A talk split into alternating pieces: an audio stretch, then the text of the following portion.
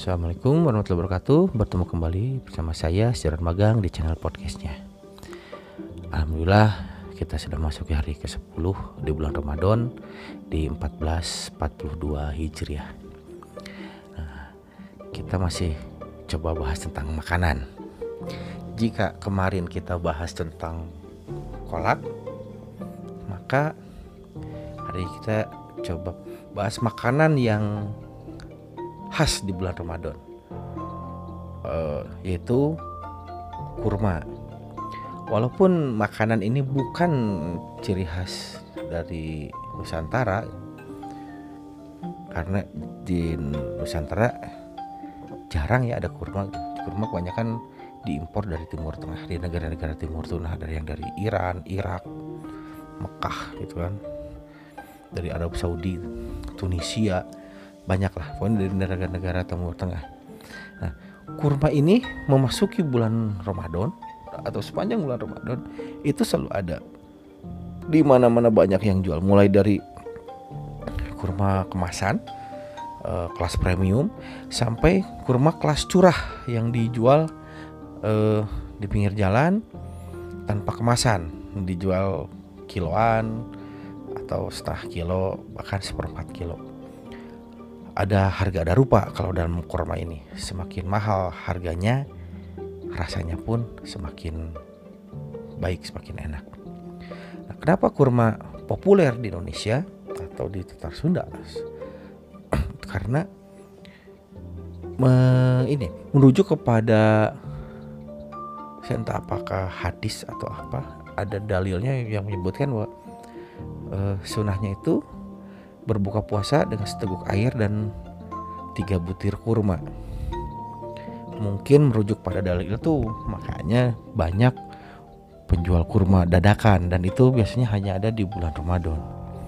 Walaupun sebetulnya mungkin kurma termasuk tanaman yang berbuah sepanjang tahun artinya tidak mengenal musim tapi ketika bulan Ramadan kurma ini sangat banyak sangat banyak. Saking banyaknya itu tadi dijual di mana? Mulai dari pinggir jalan pasar tradisional sampai supermarket itu ada. Mulai dari yang kelas puluhan ribu per kilo sampai ratusan ribu semua ada. Bergantung selera dan bergantung kekuatan keuangan kita. Nah selain korma ada lagi kolang kaling atau cangkaleng Nah, kalau cangkaleng ini biasanya dijadikan bahan isian untuk kolak. Tapi tidak uh, tidak berdiri sendiri.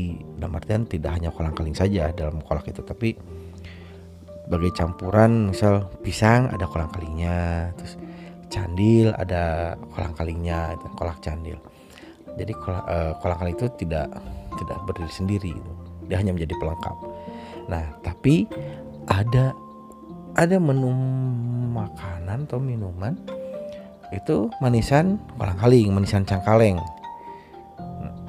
nah, itu biasanya muncul sih menjelang hari raya dan disajikan ketika hari raya si cangkaleng itu.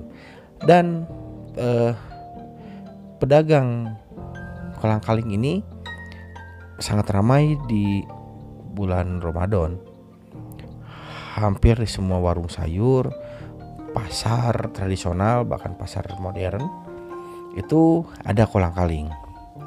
Dan kolang-kaling ramai di bulan Ramadan. Sejarah kolang-kaling menjadi makanan pun cukup panjang karena hmm, kolang-kaling berasal dari pohon aren nira semacam palm-palmaan gitu. Dan itu boleh jadi khas Nusantara. Boleh jadi ya saya nggak tahu juga. Karena hmm, kolang-kaling sangat dekat gitu, dengan budaya kita. Makanan lain selain kolang-kaling dan korma itu ada banyak sih cuman uh, yang yang menjadi khas adalah kenapa itu hanya hanya muncul rame di bulan Ramadan dan munculnya itu ramenya itu untuk menjelang berbuka. Jadi menambah selera orang yang berpuasa. Jadi kalau kita berpuasa terus kita uh, berbuka dengan kolang kali atau korma itu se seolah semakin apa ya puasa itu semakin afdol saja. Walaupun tidak selalu tapi itu yang terjadi di masyarakat. Barangkali itu dulu perjuangan kita kali ini. Kita bertemu lagi besok di kesempatan yang sama.